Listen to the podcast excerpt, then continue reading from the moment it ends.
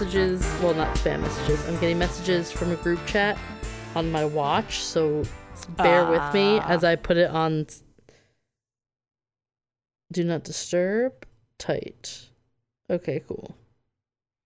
You're cool. Actually, guess what? I'm gonna put it. I'm gonna step away from my computer for the moment and put it like charging. okay. You can still hear me. I can still hear you. This is we're doing it live. You you can never say that I'm here. Ow! I charged it. Okay. Ugh. this is crime culture. Hey. Oh God! And Elliot just sneezed. God. So perfect. I wondered what that was. Um this is crime culture. That was Hi. Elliot sneezing and Haley saying hi, and I'm Caitlin just here along for the ride. We are. Uh, this is the last episode of January 2023, which means it is the Patreon poll pick. We have a tier of our Patreon that um, members of that tier get to choose the episode that we talk about. And this week, uh, this month, not surprising, is um, the recent Idaho murders. Yes. Um I'm not surprised. Yeah, I'm not surprised, but also we are going to be doing this as um, respectfully as humanly possible because these are real people. Very recently have passed, and their families are um, still reeling from this. Um, we're not going to get sensational with this. We're just going to give the rundown of what happened, kind of the dates and stuff like that. Um, if you've been hearing about it in the news and uh, haven't been following along, this is just kind of getting you updated on what has happened. yeah, there's a lot of misinformation out there. I know that I saw a lot of misinformation out there prior to the capture and, and after the capture of um, the alleged perpetrator, Bryan Kohberger. So we're kind of just trying to cut through that noise. And this, for those who are just tuning in, um, welcome. But that's really what this Hi. is about is kind of just to make sense of all of the information that is out there. Like, for example, um, Moscow police first said that the crimes took place between 3 and 4 a.m. and then later they were like actually it was closer to 4 to 4:25 a.m. So we kind of just take all of the old information and we take all of the new information and we kind of parse together just like a, a an informational Yeah, the most updated Tidbit, yeah. timeline based on many different sources that we could find. yes. So that is um, so you want to know about. Yeah. If you want to hand in voting for episodes that come out uh, once a month, then you can join our Patreon. And link is in the link tree in our description and also on any of our social media. More about the Patreon later on. But do we want to get into this topic because it is quite extensive? Yes. Um, I'm down if you're down. So let's, do it. Let's do it. So first off, let's talk a bit about um, the victims of these murders. Uh, first up, we have Ethan Chapin, who was 20 years old at the time of his death. He was from Conway, Washington, and was a triplet. Um, he's survived by his parents and his two siblings, Maisie and Hunter. And actually, Ethan, Maisie, and Hunter were all enrolled in the University of Idaho together. Wow. Uh, yeah. Ethan was dating one of the other victims, Zaina Kernodle, and was a freshman majoring in sports management and a member of the fraternity Sigma Chi. And before going to college, he attended Mount Vernon Wa- Mount Vernon High School in Conway, Washington, where he played basketball. And according to his obituary, quote, since attending the University of Idaho, Ethan lived his best life. He loved the social life, intramurals, and tolerated the academics. he also continued to play sports, end quote. And his former coach, Tyler Amaya, said that he had fond memories of Ethan, saying, quote, he lit up many of my dark days, days when maybe things weren't rolling for me. Ethan comes in the gym and all of a sudden everything is meaningful again, end quote. So just beloved and clearly he had like a lot going for him and a lot That's going to be a theme with all of ahead of these these Yeah. kids. Yeah. yeah Um, next, we do have Xana Kernodle, who was also, she was 20 um, at the time of her death, and she was from Avondale, Arizona. She was a junior majoring in marketing and a member of the Pi Beta Phi sorority. She and Ethan were originally friends before they started dating, according to Ethan's mother. And by the summer of 2021, Xana was spending time with the entire Chapin family. Um, her older sister Jasmine said she was lighthearted, the kind of person who always just kind of uh, lit up a room, and said, "quote You rarely get to meet someone like Xana. She was so positive, funny, and was loved by everyone who met her." End quote. And Xana went to high school in the northern Idaho city of Post Falls. And when she graduated in 2020, she decorated her mortarboard with flower and butterfly cutouts and the words, quote, for the lives that I will change, end quote. Next up, we have Madison Mogen, who was 21 years old at the time of her death. And she was from Coeur d'Alene, Idaho. And she went by Maddie. She was a senior majoring in marketing and also a member of the Pi Beta Phi sorority with Xana. Both of them had jobs at the Mad Greek restaurant in downtown Moscow, where Madison used her marketing skills to run a social media campaign for the business. Um, so already starting her career. Yeah, starting her career with like getting everything she was going to college for. Right, right. Yeah. Um, she grew up in d'Alene, Idaho, and had known one of the other victims, Kaylee Goncalves, since they were in junior high. They were lifelong best friends. Um, Kaylee's mother said that they had been inseparable since the sixth grade. And her father, Ben Mogen, or uh, Maddie's father, Ben Mogen, said, quote, they were true sisters and our families grew bigger and better from that, end quote. In Maddie's obituary, her family wrote, quote, to say Maddie is loved by all is an understatement. Maddie was known for her ability to make others smile and laugh with her offbeat and hilarious sense of humor, and it was well known by all who knew her to never let her go hung- get hungry, end quote. Um, which I, I Isn't like that I love that. Yes, I love that. Um, and after graduating in the spring of 2023, Maddie planned to move to Boise, Idaho. Mm. Um, so she like like all of these kids, they had They had plans. plan- yeah. yeah. They were at like a turning point in their lives, all of them. Like they just they were becoming themselves, be, like coming into their own.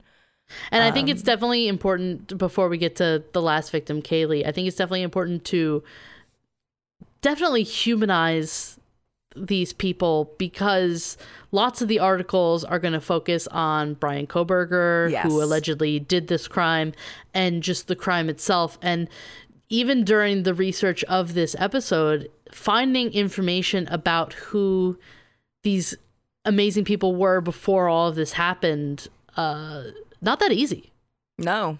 No. sadly. Yeah. It's like Um, most information is on Bryan Kohberger, which sucks, but Yeah. Yeah. It, it Yeah. took me longer, and we'll get into it, but it took me longer than it should have to even get the names of their two roommates who were crucial in a lot of the details of this case. yeah. Um, but before that, we'll get to Kaylee Goncalves, who was 21 years old at the time of her death. She was from Rathdrum, Idaho, and was a senior majoring in general studies and a member of the Alpha Phi sorority. Uh, she grew up with Matt- Maddie in northern Idaho. Like I said, they were very close friends. They were practically sisters. And Kaylee chronicled some of their history in an Instagram post celebrating Maddie's 21st birthday back in May 2022 uh, pictures of the two of them when they were like tweens. They showed they were making silly faces for the camera, wore kind of like matching navy and khaki school uniforms, and were side by side later in high school graduation gowns with a heartfelt caption quote, I wouldn't have wanted anyone else to be the main character in all my childhood stories, end quote. Um, Maddie actually replied to that post saying, quote, I love you more than life, my best friend forever and more, end quote, with a heart emoji. Hmm. And really, like, the two were so close. Um, and Kaylee also had plans after graduation to go on a trip to Europe and then was going to move to Texas. Her mm-hmm. sister said, quote, she had everything going for her. Absolutely everything. She had her job lined up. She had worked really hard for it, end quote. Hmm. So Maddie, Xana and Kaylee lived with two other students, Dylan and Bethany, uh, Dylan Mortensen and Bethany Funk, in a six bedroom home off house off campus at 112 King Road near Fraternity Road. in- 1122. Oh, yep, 1122. I can't speak today, thank you. Um, 1122 King Road near Fraternity Row in Moscow, it, um, Idaho. Yeah. I yeah, Indiana, Idaho, Idaho, Idaho. I, I'm getting the I'm getting the eyes. I, it's starting. It's already starting. Let it be known. Um, we have things with Idaho and with Indiana in this particular case, and I'm Yes. going to fuck it up. I'm not, but if I do, that's why. Um, so yeah, so that's where their house was. Um, Ethan was actually spending the night with Xana when the attack happened, which Yeah. we will now get into. Um, Yeah, now we're getting it into the uh, the timeline, which sadly starts on my birthday. Yeah, I was gonna say, um, it's always one of those that like it's one of those like I don't know if you do the same thing, but whenever I see like um a timeline of a crime, whenever we're talking about one of these things, like you you see the date and you're like, well, what was I doing on that Yes. exact date? Yes. And like, yeah, this one just happened to be my birthday, which Yeah. is like not chill. Yep. I don't know if Michael just came through, but to answer their question, yes, we are recording right now. Yeah. um, but yeah, no, I agree with you.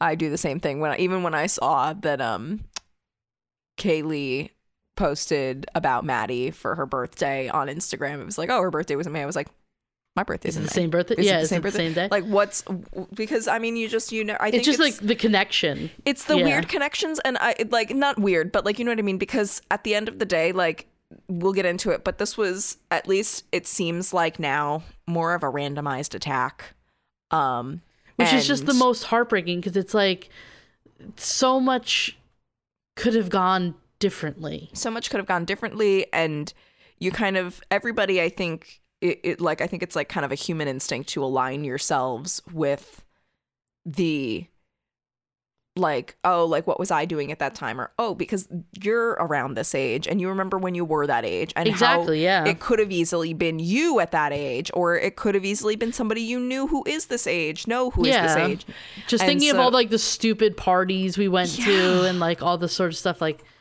it just to think that this sort of thing happens is absolutely wild. And I think we talked about um in a couple episodes back where we were talking about like major crime stories that happened in 2022. It's like the way that this sounds sounds like scarily similar to the Chi Omega um, attack from Yes. Ted Bundy. Yes. Like just going through some people were targeted, some people weren't, seemingly for no reason. Uh, people slept through it. Um, yeah Just horrifying that something It- like this. This wasn't the 70s. This was 2022. This No. is several months ago. and it sounds like th- this morning i was thinking about it as i was getting ready and it also it just it sounds like fiction it sounds Yeah. like a horror movie Yeah, it because like and not that this not that we don't believe that this happened not that we don't believe the the witnesses who have come forward and all of that but just like it it's if if we didn't know it to be true it sounds like it's like a a a like scream 2 like you know what i mean yeah. it sounds it doesn't yeah, it sounds like the opening scene of like a Scream movie. yes it doesn't sound like this sounds like the shit that you read about in bu- in fictional books or see Yeah. in like scary movies it doesn't sound like something that happens and the fact that it did happen it just makes it that much more scary and real Yeah. and tragic um yeah. but to get into the timeline of this, on November 12th, 2022, it was a Saturday night, and at 8:57 p.m., Kaylee posted a series of just like happy, cheerful photos on Instagram with the caption, quote, "One lucky girl to be surrounded by these people every day." Quote. I think it's it's literally the photo that is like on Yep. every news article. Everyone's been using it. Yeah, Yeah. exactly. Um, and in one of these photos, Maddie sits on Kaylee's shoulders while Ethan and Xana are standing next to them, smiling. Um, that night, Maddie, so everybody kind of was out of the house that night. Yeah. Um, Maddie and Kaylee went to hang out at Corner Club, which was a bar downtown at 202 North Main Street in Moscow, while uh, Ethan and Xana went to a party together at the Sigma Chi fraternity house at 735 Nez Perce Drive on campus, according to police. And then the two other roommates who survived the attack, Dylan Mortensen and Bethany Funk, also went out in Moscow that night. Yeah, because this um, is like what Saturday two night. weeks. Yeah, but two two weeks or the week before Thanksgiving break, so everyone's Yeah. gonna be going home in a little while. Yeah. Like party, like it's like not taking stuff too seriously right now because it's gonna be like leading up to a break. So like everyone's leading up to everyone's, midterms. Yeah, exactly. Everyone's just chilling. Everyone's hanging out. Right. Um so by the follow by the early hours the following morning, like 1:41 a.m. is what the timestamp said. Um Maddie and Kaylee were captured on a Twitch live stream at the Grub Truck, which was a local food truck vendor in downtown Moscow. Uh, there they ordered carbonara and chatted with some people nearby. And then a sorority driving service took them home at about 1:56 a.m. according to police and family, which also like that's Sorority what I mean. Like, driving service, not I've even like an this with bigger Uber or ones. something. yeah, Yeah, I, eh, but I've heard of this with bigger ones, but also like that's like they did that right. Like you know how they always are like, oh, if you've been if you've been if you're out late, whether you've been drinking or not, like be careful of your surroundings. Like don't Yeah, drive, and also like don't go necessarily with like a ride share because you don't know who's driving. Like they went yeah, they did they- they everything did everything they right. called. the- Yes, yeah, they they, called the driving service. Yeah. Um, there was also a man wearing a hoodie standing near them at the grub truck who became the subject of intense online speculation that he may have been involved, as did the person who drove the girls home, who was never identified, like the sorority service driver. Um, but the police would later confirm that neither were suspects. Yeah, I Um, think that was like that's definitely a big like uh, armchair expert type thing. It's like we'll look into these people. Yeah. It's like be careful of ruining those people's lives if they're not involved at all. Like Exactly. the pol- the police are going to take care of it. And yeah, I'm not a huge fan of the cops, whatever, but uh, people are going to be looked into. Like yes. calm Yes. Um, meanwhile, at about 1:45 a.m. on the morning of November 13th, Ethan and Xana returned home from Sigma Chi. Uh, the party at Sigma Chi. Ethan didn't live at the house, but he was sleeping over with Xana. And the two roommates who survived the attack, Dylan and Bethany, returned re- had returned home already. They got home at about 1 a.m. and they were asleep. They they were not really around. yeah. Um, and then Olivia Gon- Goncalves, I think is how you pronounce her name. Um, Kaylee's sister told Inside Edition that Kaylee had called her ex boyfriend Jack DuCoeur, I believe is how you pronounce his name, seven times between between 2:26 a.m. and 2:44 a.m. Oof, we've all been there. Yep. Um, police have cleared him as a suspect. They, like I said, believe that the murders unfolded between 4 and 4:25 a.m. on the second and third floors of this home. According to the affidavit, Zaina, er, um, Xana got a DoorDash order delivered to the house at about 4 a.m. And You can get one of- DoorDash at 4 a.m. oh yeah, you can, especially in a college town. That's fucking crazy. If the restaurant is open, you can order it. Um, I know Damn. this from getting in from a flight really late. Um, but one of the surviving roommates said that she woke up around 4 a.m. from what sounded like Kaylee playing with her dog Murphy. Um, and the affidavit said, quote, a short time, end quote, afterwards.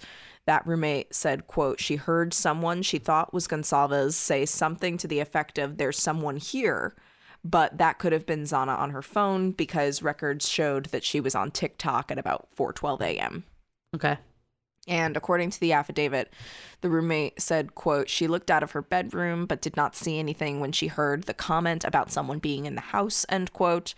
And quote, she opened her door a second time when she heard what she thought was crying coming from Kernodle's room, end quote. The roommate, quote, then said she heard a male voice say something to the effect of, It's okay, I'm going to help you, end quote. Hmm. And opened her door again when she heard the crying and she saw a man in black clothes and a mask walk past her. She stood, quote, frozen and in, quote, shock, end quote, according to the court documents, and later said she didn't recognize the man. Um, she said he walked towards the house's sliding glass door and described him in the affidavit as being five foot ten or taller and, quote, not very muscular, but athletically built with bushy eyebrows, end quote. Okay. So at about 4:17 a.m., a security camera that was placed less than 50 feet from Xana's room picked up sounds of a barking dog and quote distorted audio of what sounded like voices or a whimper followed by a loud thud. End quote. Um, uh, that's according to the affidavit. Later that morning, the surviving roommates, Dylan and Bethany, told their friends to come to the house because they believed that one of the victims on the second floor had passed out and they weren't able to wake the victim up. Um, so then somebody called 911. One of the surviving roommates called 911 at 11:58 a.m. from inside the residence reporting an unconscious person and police said that multiple people spoke to the dispatcher. Responding officers then found the four victims and Kaylee's dog Murphy was also found at the scene. Um, the police said it wasn't clear where the dog was during the killings, but when officers arrived, there was no indication that the dog had been at the crime scene. Okay. So, I mean, the dog was Locked okay. out of a room or something like that. something like I that. know. Yeah. I also don't know the size of the dog. I don't know like Yeah. but yeah, so authorities said they didn't believe anybody at the house at the time of the 911 call was involved in the murders. This is immediately after it happened. Um, Yeah. after they after they showed up. Um, after the bodies were discovered, authorities reviewed surveillance video and saw the suspect's white Hyundai Elantra go by the victim's house three times before entering the area for a fourth time at 4:04 a.m. according to the court documents. Police said that they traced the car's travel that night back to Pullman, Washington. So, at about 2 p.m. on Sunday, November 13th, the university notified students of the homicides and ordered for them to, quote, shelter in place. Um, this order was then lifted an hour later at 3 p.m. Hmm. So, then the following day, on November 14th, 2022, Moscow Mayor Art Bet- Betji, Betch, B E T T G E, um, told a news outlet that the slayings were a quote crime of passion end quote. Um, he then backtracked in a statement to Fox News Digital that this was one of several potential motives being pursued by investigators. However, this was something that people kind of locked onto. Um, Yeah. was that this was like a crime of passion, and I'll get into other theories about that people locked onto as well. Um, but police said that they did not believe there was an ongoing risk to the community based on the information gathered during the prelim- preliminary investigation, and that nobody needed to like freak out, basically. Yeah. And then the next day on November 15th, the Moscow Police Department issued a statement saying, end quote, edged weapon such as a knife, end quote, was used in mm. the killings, but that no official murder weapon had been found at that time. And in another statement, police told the public that it was a quote, isolated, targeted attack, and there is no imminent threat to the community at large, end quote. Meanwhile, Moscow residents, students, um, the victims' families, all of them complained about the limited and contradictory information being released by the public officials. Like the mayor is saying one thing, the police department are saying multiple different things. Yeah. And there'll be plenty more of that. Um, so then the following day, on November 16th, the Moscow Police Department held a press conference about the murders. Police Chief James Fry said it was a targeted attack Okay. saying quote we do not have a suspect at this time and that individual is still out there end quote.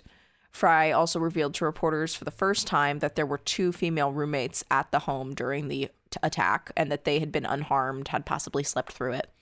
Um, fry did not identify the caller the 911 caller or offer an explanation for the call coming in more than eight hours after the slayings. Like we all know now but he didn't provide this information at the time Yeah. he said there were no signs of forced entry, and then later he walked back earlier assertions that the crime had posed no ongoing danger to the community. Um, he said, "quote like we cannot say that there is no threat to the community, and as we have stated, please stay vigilant." End quote. He also added that the FBI and the Idaho State Police be- were assisting with this investigation. Yeah. So like it sucks because I I know I don't know about you. Well, no, I do know about you because you're not on TikTok. But I was seeing on TikTok like these theories that it was like, okay, no sign of forced entry. There were two roommates who were home and unharmed. Check, check, check. Like clearly, these again, these armchair experts are saying like, oh, it was clearly the roommates who did it. And yeah, that, oh, that gets a little roommate- dangerous. it really does. And like and I and I hate to say it, like I kind of fed into that a little bit too because I was like, "Oh my god." Um because there's just this this sensationalization of it. And I remember seeing TikToks about how they said that the person wearing that, that like one of the roommates saw a man at about this height wearing a black mask and one of the roommates had a boyfriend who also had a black ski mask and he was about that height and blah blah blah and so it was just like It's it all was- circumstantial, though. yeah So, yeah um but so yeah on november 17th the student's cause of death and manner of death were officially ruled as a homicide by multiple stabbings in a press release issued by the Latah County coroner Cathy Mabbutt. Additionally, the report stated that the victims were likely asleep when they were stabbed with a large knife. Some had defensive wounds, which suggested they either were awake or woke up during the attack, and there were no signs of sexual assault. okay. So the following day, on November 18th, police released an aerial map showing the times and locations where the victims were on the night of November 12th, 2022, and in the early hours of November 13th, 2022. Um, following the next day, on November 19th, investigators confirmed that they did not believe the driver who brought Kaylee and Maddie home on the night of the murders was at all involved in the crime. But even that, Yeah. it's November 19th.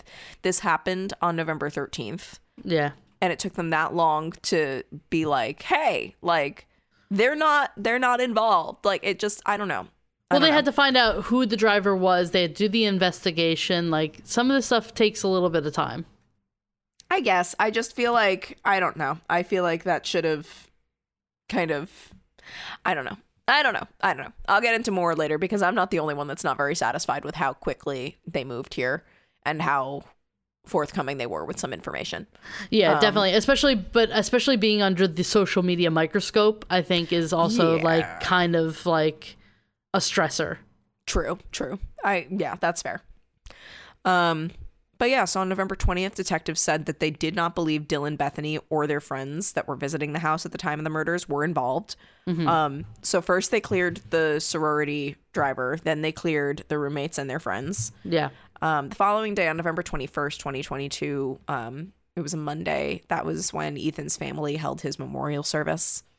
Um, his mother, Stacy Chapin, told reporters prior to the service that her son was, quote, one of the most incredible people you'll ever know, end quote.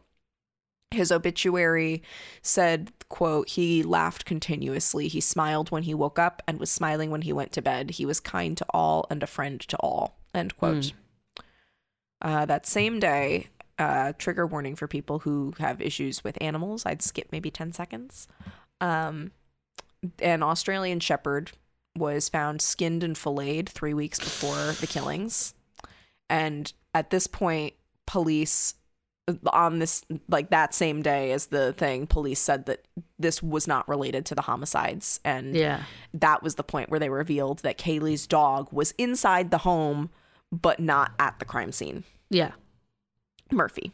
The dog's name is Murphy for Kaylee's dog. Um, on November 22nd, 2022, investigators looked extensively at information received about Kaylee having a stalker. In a press release, police stated that they, quote, pursued hundreds of pieces of information related to this topic and have not been able to identify or verify the identity of a stalker, end quote.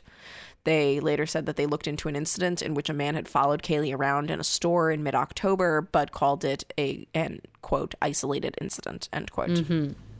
Um, and that's another kind of red herring that was kind of thrown out. So you've got it's not a crime of passion, it's a crime of passion, it's not a crime of passion Yeah. um it's it's a stalker it's not a stalker um but by friday november or yeah friday november 25th investigators had collected 113 pieces of physical evidence and sent it to the idaho state police crime lab and idaho governor brad little directed up to $1 million in funds for the ongoing investigation Damn.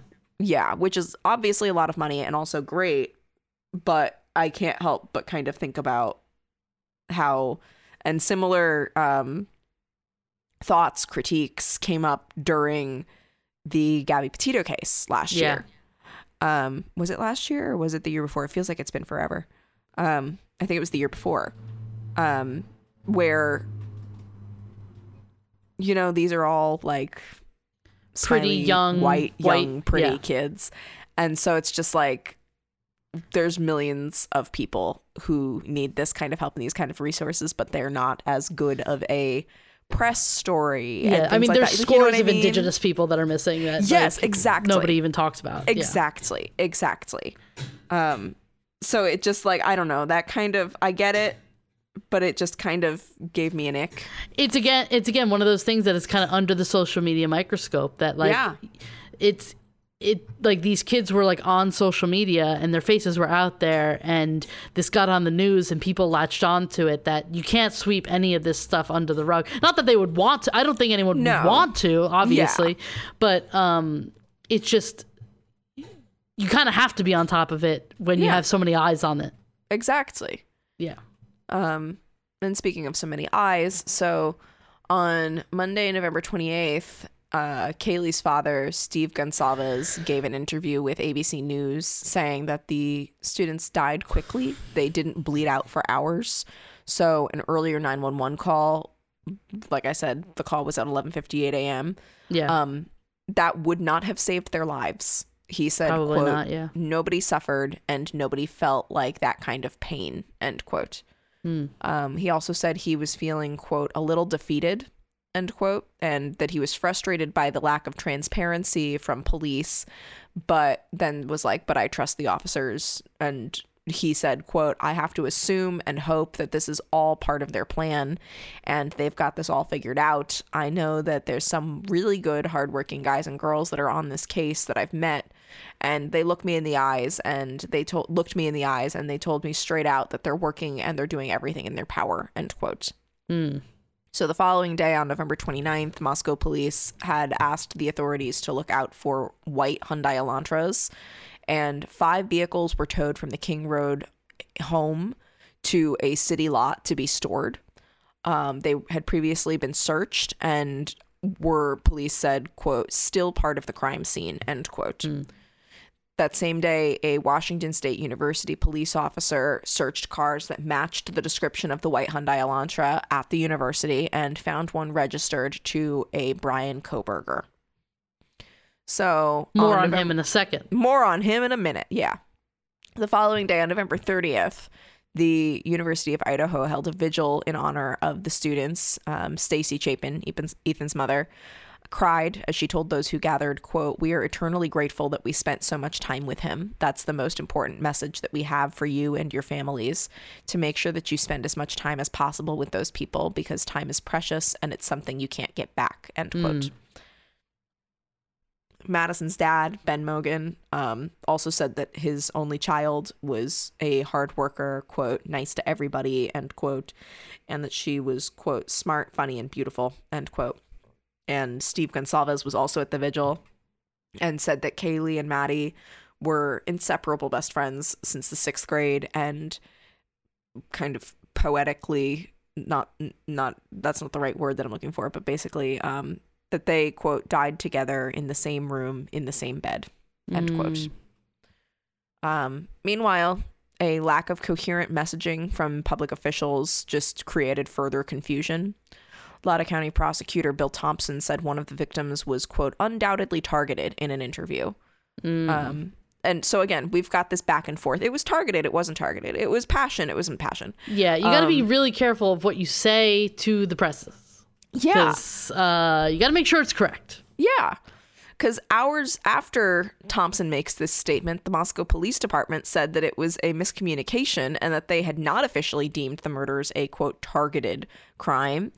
Um, and then the next day, they clarified that they continued to believe that the attack was quote targeted end quote. Okay. So it's just it's back and forth and back and forth. Um, and at this time, police also released a list of people that they did not believe to be involved in the crime. Again, it was the roommates, the man in the grub truck surveillance footage, the driver who took Maddie and Kaylee home, Kaylee's ex boyfriend, any individual at the King Road home when the 911 call was made. Um, there was a sixth student that was on the lease for this home who had moved out months earlier. They were like, this other person was not involved Yeah. um it, it just there it's becoming very just not messy but you know what i mean like they need to kind of keep track yeah, they need to. Yeah, yeah, and they need to make sure that the information that certain people are giving out is correct with what they're trying to articulate. Because it seems like one person's giving information, and then a group of people are like, "Well, actually, um, that's not exactly correct." right right And and it's one thing to be saying this, like it's one thing, for example, for you and I to be saying this, like in a in a convo with each other and however many of our closest friends who are listening. Um, but these are representatives for the entity that is investigating this case. Yeah. That like it's far worse for them to not know what they're talking about and for them to be spreading misinformation.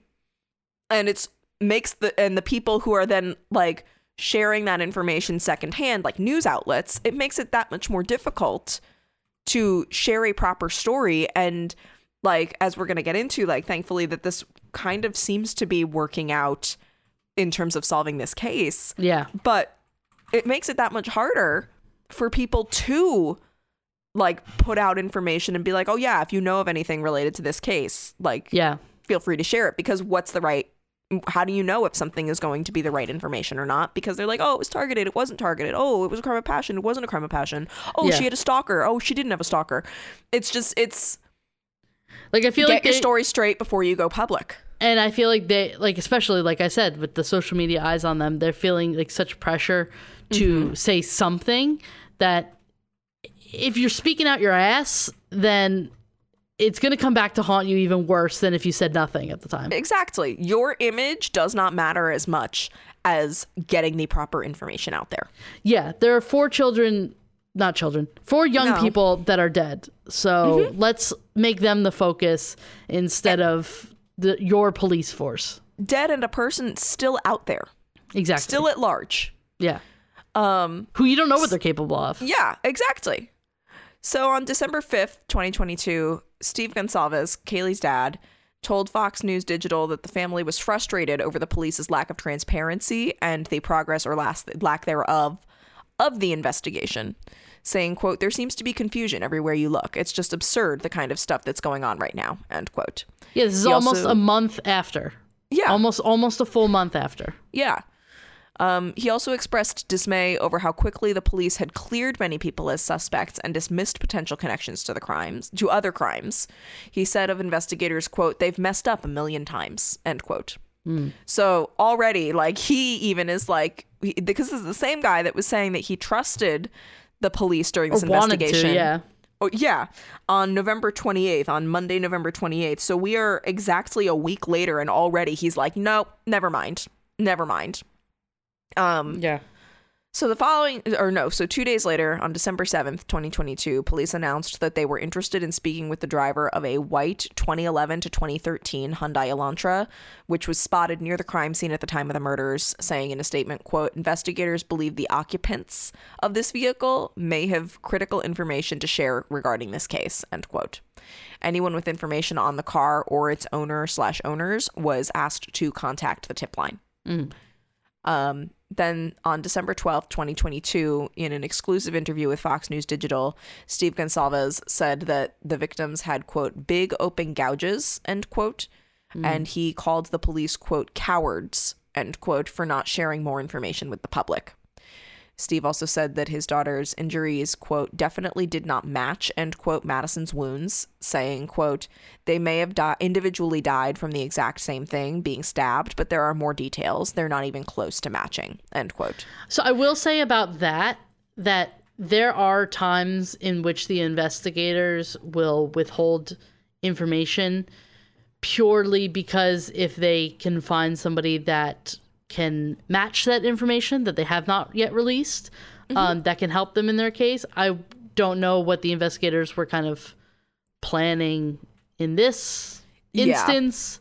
Um, but whatever. I mean, I mean, though, I gotta say, like, I, I yes, I see that and I agree with that, but at the same time, we I definitely get it from a information parent's- secondhand. Well, yeah, that's what I was gonna say. I This definitely is a get it from a parent who is also presumably getting more information, clearly getting more information because he's sharing it, but presumably share getting more information. And if he is saying all of this is conflicting, we don't even know the stuff that they're telling him that they're not telling us. yeah. And so, I mean, I completely, I'm, I'm honestly, I'm Team Steve. Like, Well, yeah, yeah, the, definitely the the family of if the, victim. family is this frustrated, I think that's that speaks volumes. Um, and actually, on December 12th, the Goncalves family, along with their newly hired attorney Shannon Gray, met with the police and other officials in Moscow to share their concerns over the missteps that had been made in the investigation. Yeah. Um, and like, good on them because honestly, like, it's almost a month, and they're it's it's a fucking Mickey Mouse show at this point. Yeah, I, but also definitely not uh, giving them any more uh, defending than they deserve, whatever.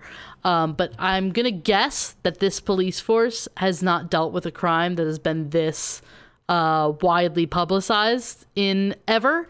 Just thinking of like my hometown police department, if they had to deal with a murder, like multiple murders of this scale, I don't know how prepared they would be for Yeah. this uh, instance. Not saying that they shouldn't be, because if you're police, you should be prepared for any instance in theory, right?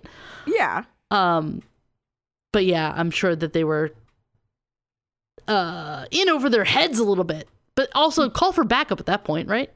yeah, exactly. Well, and they said that the FBI had gotten involved. Yeah. Um, like I mean, it, Moscow, for example, I just looked it up. Their population is twenty five thousand eight hundred fifty people All right, as of big. twenty twenty one. Yeah, that's Yeah. a reasonable size for a city, especially Yeah. like in Idaho. Um, so I mean, like. I don't know. It's together, not. man. It's not quite like a like you got what like ten thousand people in your Yeah. hometown. Like it's not a a.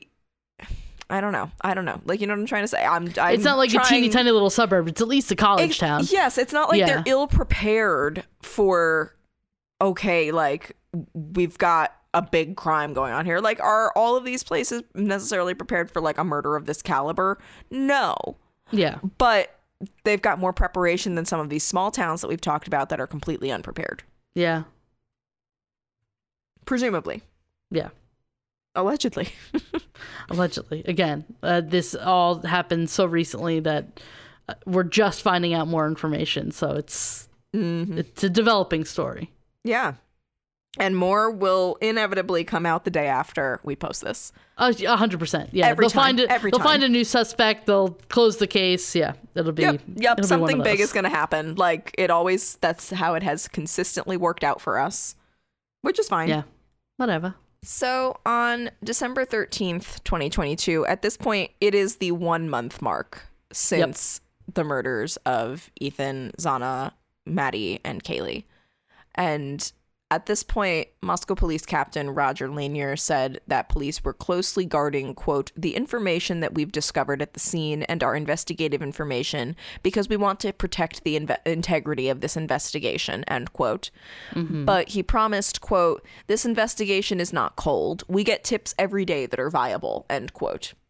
He said in a video statement, quote, those tips help us do everything from clear people to further some of the theories that we're working on. Eventually, we're going to narrow in on exactly what happened and who did it, end quote. Real just reassuring stuff. Eventually we'll we'll figure it out. We'll hmm. figure it out at some point. We've you got a lot of information. I understand keeping stuff close to the chest because you don't want every bit of information out there to be like for people to like lie about stuff. Right. Um, or like the definitely un- perpetrator is still out there. exactly. Yeah. Like if they have like an MO or something like that, like definitely that would connect them to any other case. I, I totally get that, but also you got to be a little bit more transparent, especially with Yeah. a case that is getting this much notoriety. Right. Exactly. Exactly.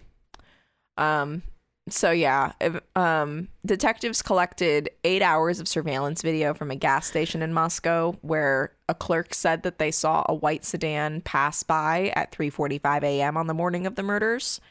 And the clerk told Fox News Digital that she had been reviewing the tapes a little bit at a time over the past few days looking for clues in her downtime, which like good for you. Love that. Um, and the police, however, did not comment on whether or not the white car seen was the same Hyundai Elantra that they were looking Hyundai Elantra that they were looking for. Yeah, yeah, definitely. Um, so on December 15th, as I, as police in Idaho search for answers, a trooper's body cam captured a white Hyundai Elantra being stopped twice east of Indianapolis, Indiana. This is where you were getting stuck with the This is where I'm Indiana, fucking, Idaho. Yes, yes. Fucking I states, man. These I Uh, so states. they were stopped twice for driving violations. The driver, uh, you might recognize this name again. We've spoken about him before. 28 year old Bryan Kohberger, who was uh, later found out to be a PhD student at Washington State University, which is actually roughly eight miles away from the murder scene in Moscow, Idaho. Yes, they border University of Idaho borders the Washington and Idaho state line. Yeah, exactly. So, uh, Kohberger was accompanied by his father, who was first stopped by the Hancock County Sheriff's Office for speeding, and then nine minutes later by the Indiana State Police for fol- for following another vehicle t- too closely, which Bryan, Dude. learn how to fucking drive. And also Yeah, maybe not chill. be a shitty person. I don't know. Yeah. I don't know. Tagging or spoilers, but So after Kohberger's semester at Washington State University ended in December for winter break, he and his father drove together in the white Hyundai Elantra across the country um, in a pre-planned road trip to the family's home in Pennsylvania. According to the state police, quote, the trooper, having learned the two had been stopped minutes before by a deputy from the Hancock County Sheriff's Department, who he knew was working just down the interstate from him, used his discretion and released the two men with a verbal warning. End quote. Mm. On December 18th, surveillance footage emerges on a Facebook group of Kaylee and Madison hours before the killing, walking through downtown discussing a man named Adam, who the Goncalves family lawyer said was a bartender. A man who looks like the same student in a hoodie seen in the video uh, later standing near them when they ordered from the grub truck was also uh, walking near or with them in this video. Um, on December 20th, investigators speak to the owner of a Hyundai Elantra located in Eugene, Oregon. The vehicle was involved in a collision and was impounded. The owner is believed to not have any connection to Moscow, Idaho, so that was kind of ruled out. Between December 26th and December 29th, it was reported that the FBI teams surveilled this man, Adam, um, who the two victims had discussed the night of the murder uh, for a few days. On December 27th, authorities said DNA from the suspect was recovered on a knife sheath found on a victim's bed, according to documents. Police recovered trash from Kohberger's parents' house in Pennsylvania, and the lab determined the DNA from the trash was the father of the person who left the DNA on the knife sheath. Furthermore, a newly leaked image shows Kaylee and Maddie hanging out at the Corner Club bar in downtown Moscow before returning home in the early hours of November 13th. It appears to have been taken by a security camera inside the bar, and if the timestamp is correct, that would have been at 1:32 a.m. okay. So we're we're narrowing shit down. Yeah, we're closing in. December 30th, police announced Bryan Kohberger's arrest in the early hours of the morning at what appears to be his family home in a gated community in Albrightsville, Pennsylvania, in the Pocono Mountains. And he was charged with the murders of, he was arrested for the murders of the uh, University of Idaho students and was being charged with four counts of first degree murder and felony burglary. Law enforcement say that they were able to use forensic analysis to connect Kohberger to the crime. Like I said earlier, with the, the knife sheath, um, were able to connect his uh, DNA. A search warrant was executed for Kohberger's Pullman apartment in Washington, I believe. Um, at a press conference announcing the break in the case, police said that they had recovered the Hyundai Elantra, but did not confirm whether it belonged to Kohberger.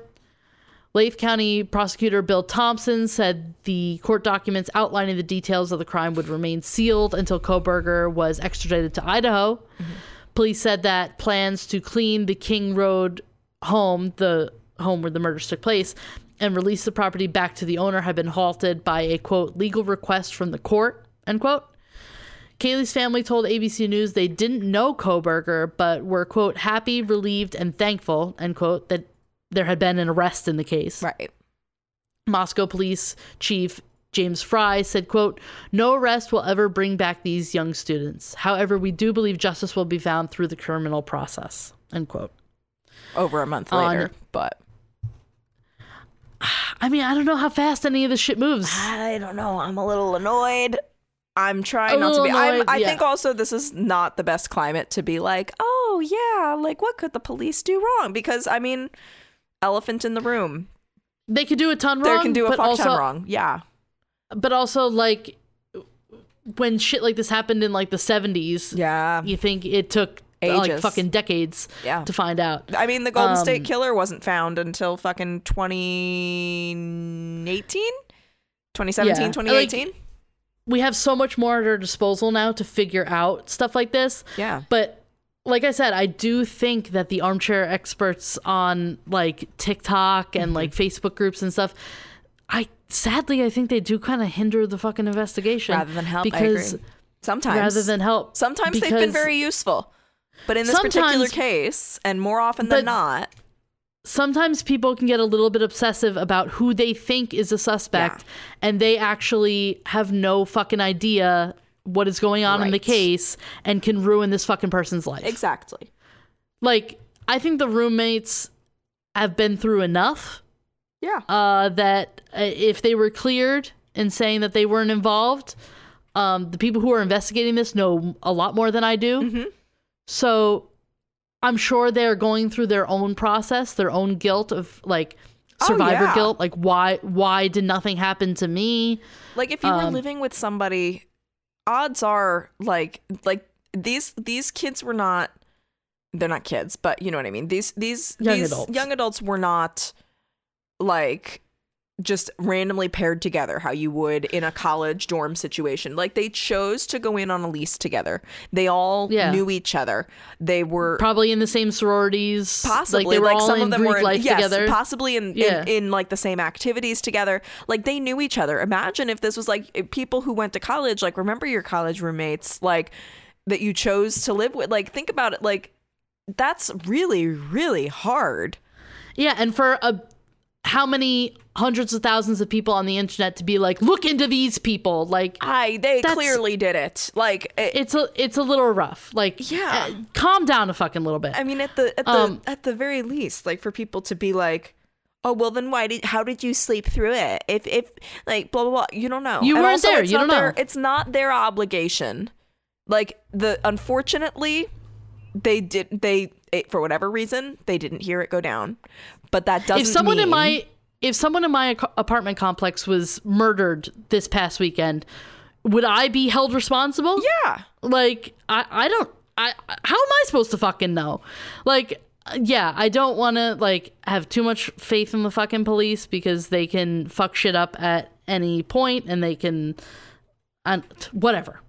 Um but I am not involved in the investigation. No one I know is involved in the investigation. I would hope and pray that anyone who is is doing it correctly and for the right Yeah. reasons and has the correct information information I am not privy to. Yeah. So that's all I can say about it. Like I'm not pro police. I am pro figuring this shit out Mm-hmm. for these families. absolutely So, January 3rd of this year, at a hearing in Monroe County, Pennsylvania, Kohberger waived extradition so that he could be brought to Moscow to face murder charges for the death of the four students. Kohberger entered the courtroom in a red jail issued jumpsuit and looked directly at his parents and sisters who were seated together in the front row of the gallery. Judge Margarita Worthington took her seat at the bench, and Kohberger and his attorney Jason Labar stood up. She asked Kohberger if he waived his right to challenge his arrest on four counts of first degree murder. He somberly replied, quote, Yes, I do. End quote. Labar said in a statement that his client, quote, is eager to be exonerated of these crimes and looks forward to resolving these matters as promptly as possible, end quote. The next day, January 4th, 2023, Kohberger was extradited from Pennsylvania to Idaho. He left Wilkes Barre Scranton International Airport at 7 a.m. Uh, Pacific time on that Wednesday in a Pennsylvania State Police Pol- Pilatus PC 12. I don't think that matters. It's the kind of plane that it was. Whatever. yeah Um, after making two stops, the plane touched down at Pullman Moscow Regional Airport 12 hours later, and Kohberger was transported to the Latah County Jail in Moscow, Idaho. The judge issues a gag order which prohibits officials and others involved in the case from speaking about it. Next day, January 5th, public officials released an affidavit in the case against Bryan Kohberger that revealed never before seen details of the police investigation. Among the findings included a witness claims that she saw a figure of 5'10 or taller male, not very muscular, dressed in black clothing and a mask on the night of the murders, and said that the masked figure walked towards the back sliding glass door and she locked herself in the room, which is what you had mentioned earlier. Yeah. Uh, again, something that was not privy to the public prior to this, prior to getting a suspect. Yeah. The DNA found on the button snap of a leather knife sheath at the crime scene appears to be a strong match with the DNA found in the trash at the Kohberger family residence in Albrightsville, Pennsylvania. Mm-hmm. Investigators believe that the homicides occurred between, like what we said, 4 a.m. and 4:25. So th- all this information that we had previously gone through is we're now referring back to what has been released since January 5th. Prior Yeah. to that, lots of this information was not released. Another piece of information that Kohberger applied for an internship with the Pullman Police Department, and in his application essay, he said that he had an interest in assisting rural law enforcement agencies to better collect and analyze technological data. Investigators checked the movements of Kohberger's phone, and it stopped reporting a signal at 2:47 a.m. and appears to turn back on at 4:48 a.m. Very suspicious. Mm-hmm. This means that the phone may have been in an area without cell coverage, or that the phone was turned off. The phone was tracked heading to Moscow before the attack, and then stopped reporting a signal from like what I said, 4:27 to 4:48. Um, the affidavit said that this is quote consistent with Kohberger attempting to conceal his location during the quadruple homicide end quote.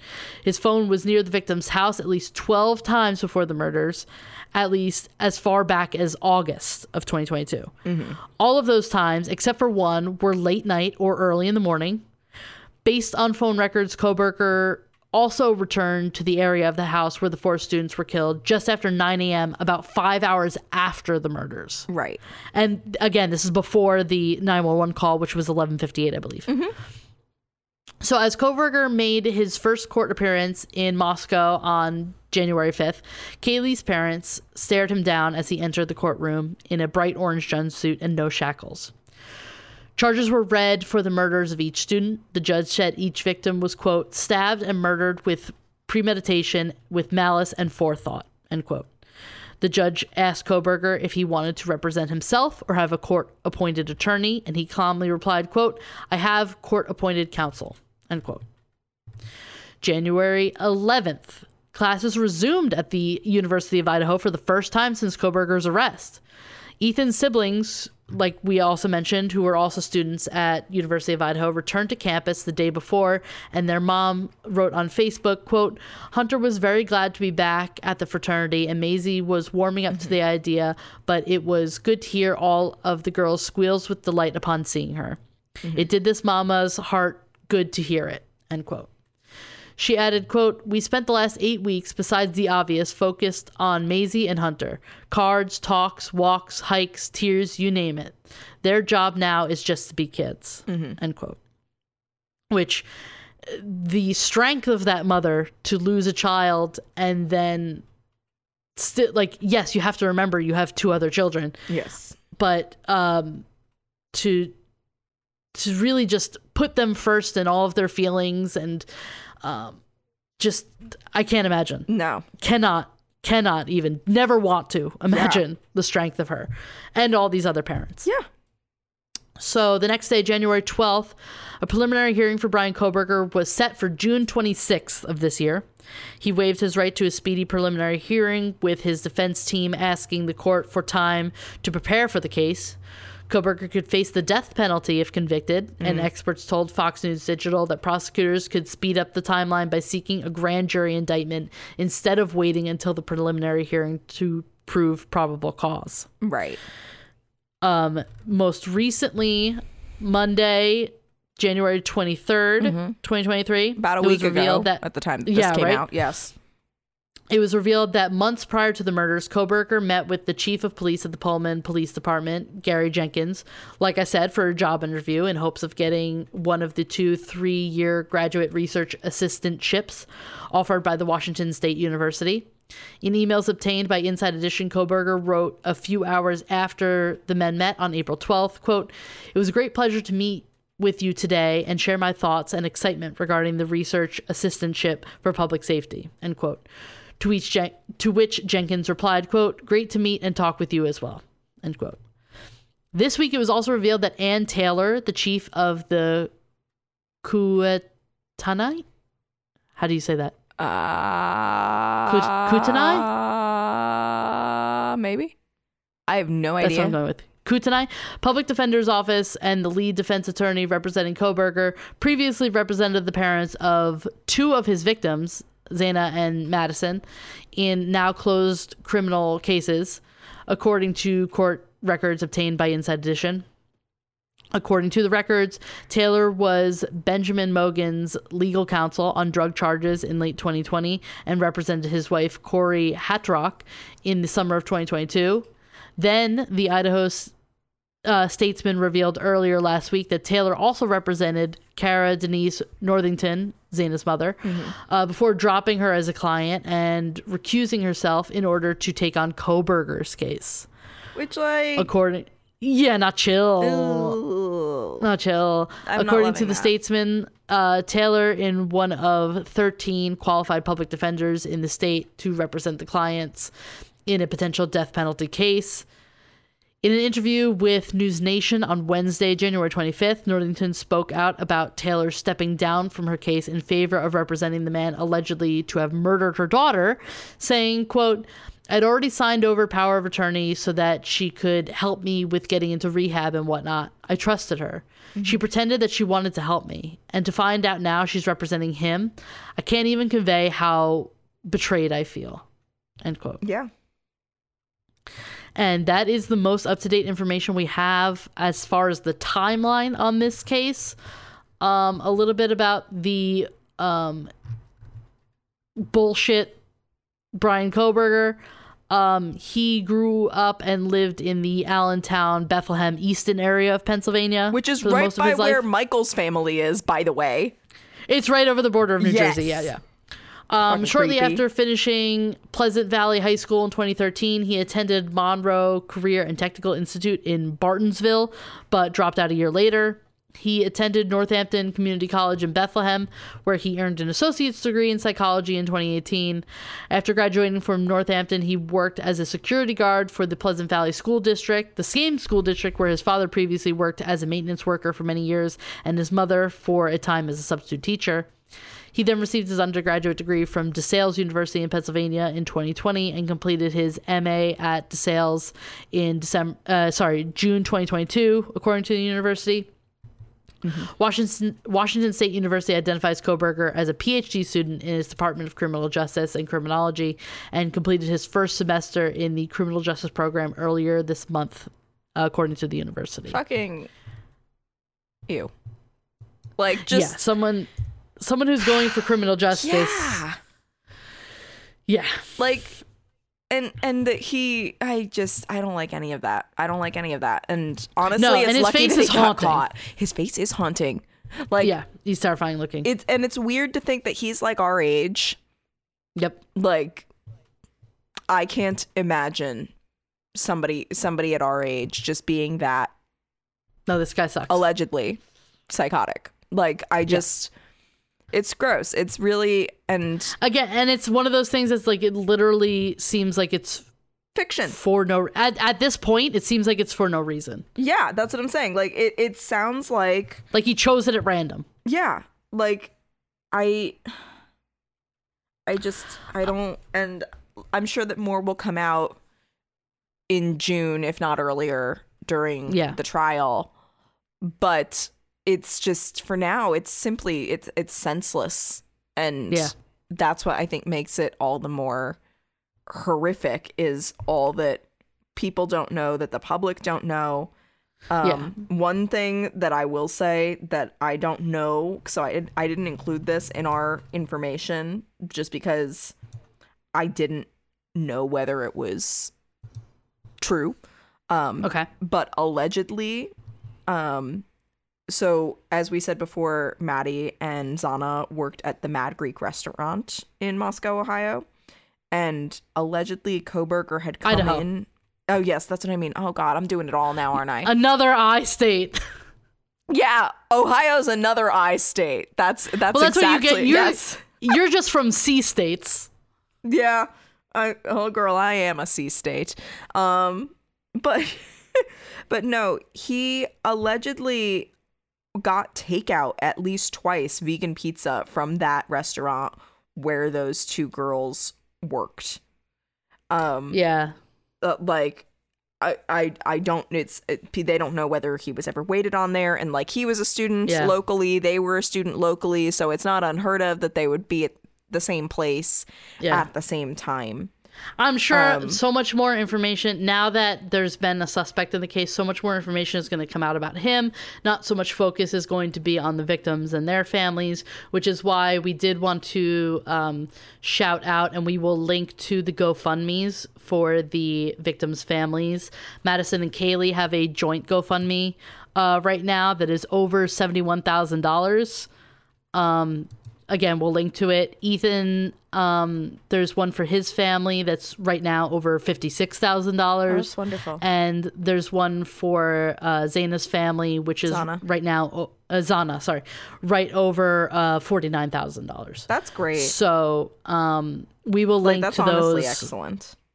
And it's it's gone up since we started this uh, outline, which was days ago. Yeah. So um, if you have anything and you want to donate, you want to help out their families, definitely do that. There's also two scholarship funds that have been set up by I don't know if it's by the University of Idaho. Um, but you can donate through the University of Idaho website. The Chi Omega Foundation created the Ethan Chapin Memorial Scholarship Fund in honor of Ethan's life. Okay. And the uh, family created the uh, Xana Kernodle Xana. um, Xana, Sorry, baby. I keep doing that. You're Xana fine. Kernodle Scholarship Endowment at the University of Idaho uh, in memory of their daughter. The family will actually match dollar for dollar gifts uh, to the fund up to ten thousand dollars. wow Yes. That's so um, donations can be made for both of those on the University of Idaho website. Mm.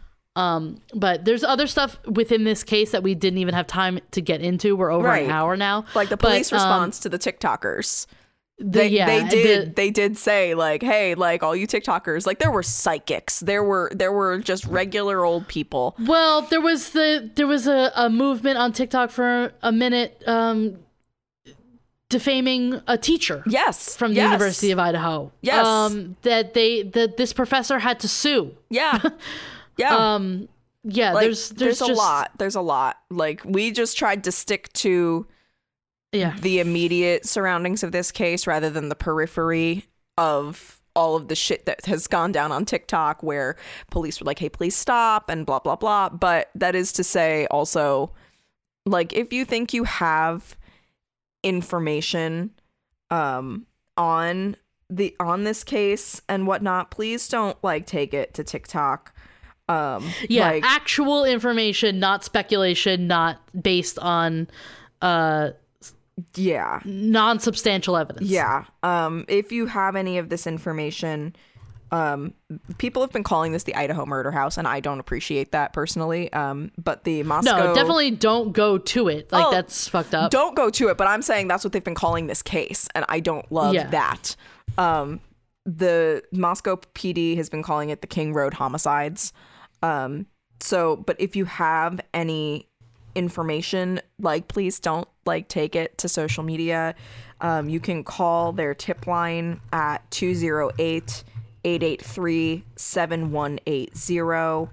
Um, and you can upload any digital media to fbi.gov slash Moscow, M O S C O W, Idaho, I D A H O. Um, or you can email their tip line. It's tipline at ci.moscow.id.us. And that's how you can really truly help if you think that you have pertinent information to this case rather than yeah. you know, bringing it for and not to say that you're one of the people that are making this difficult on social media, but those groups could potentially kind of hijack that information and further their agenda and their conspiracy theories with it. So just Yes. let's all kind of try to remember that there are real people that are really affected by this case.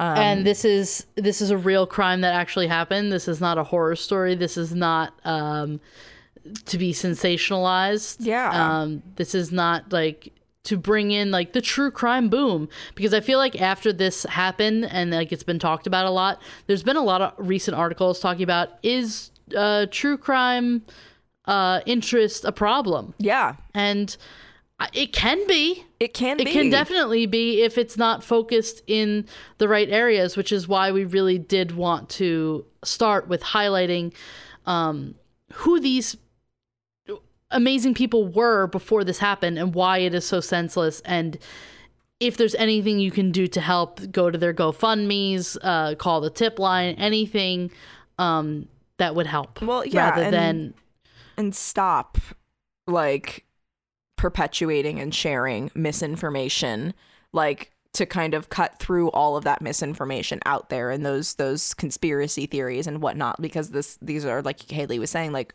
these are real people and Yeah.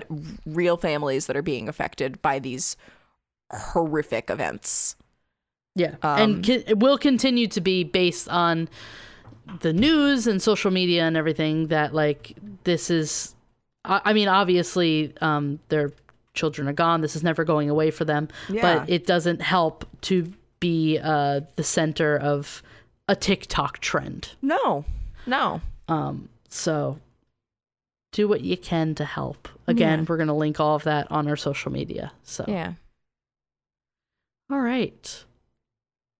I mean, that's all the information we have. Like I said, the uh, it's probably going to be updated the minute we hit Oh, stop yeah. on this recording. Oh, yeah. There's going to be some major break in the case.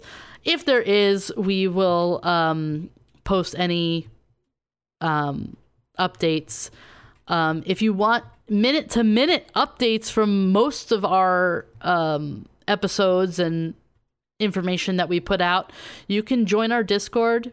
Uh, you gotta direct message us on any of our social media. We're on Facebook, Instagram, and Twitter.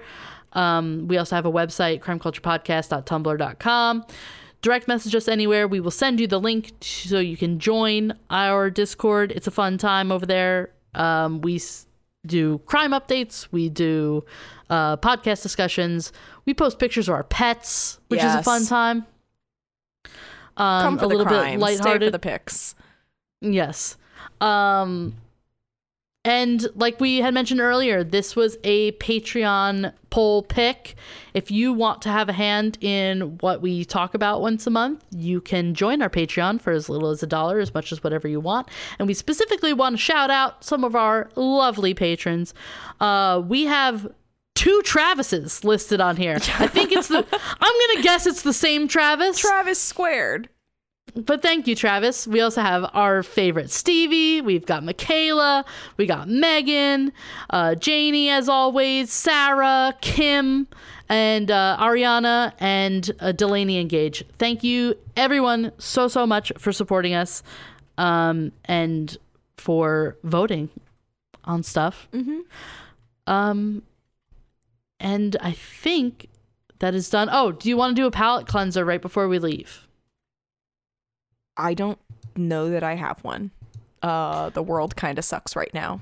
Um, The world does kind of suck right now, but I will say, um, I mean, it is a little bit spooky and it's a little bit gross, but I do highly recommend The Last of Us on HBO. It's very, very good. that's true. You've said that a few times. Um, I've been talking about it in the Discord. It's very, very good. Yeah, yeah, you have been talking about it in the Discord. Um, there's also, and I will link this on our social media. Um, for those who are not in the U.S., um, for those who are in the U.S., um, you've probably heard about uh, Tyre Nichols, who was brutally, viciously, horrifically murdered by Memphis, Tennessee police Mm. um, on January 7th. Um, that's kind of why it's difficult to find a, a something to be warm and fuzzy about. So I guess I will just say um, mine is the people who are coming together for Tyre's mother, um, RowVaughn Wells. And I will link this on our link tree. Um, if you can donate to her GoFundMe, um, she lost her son.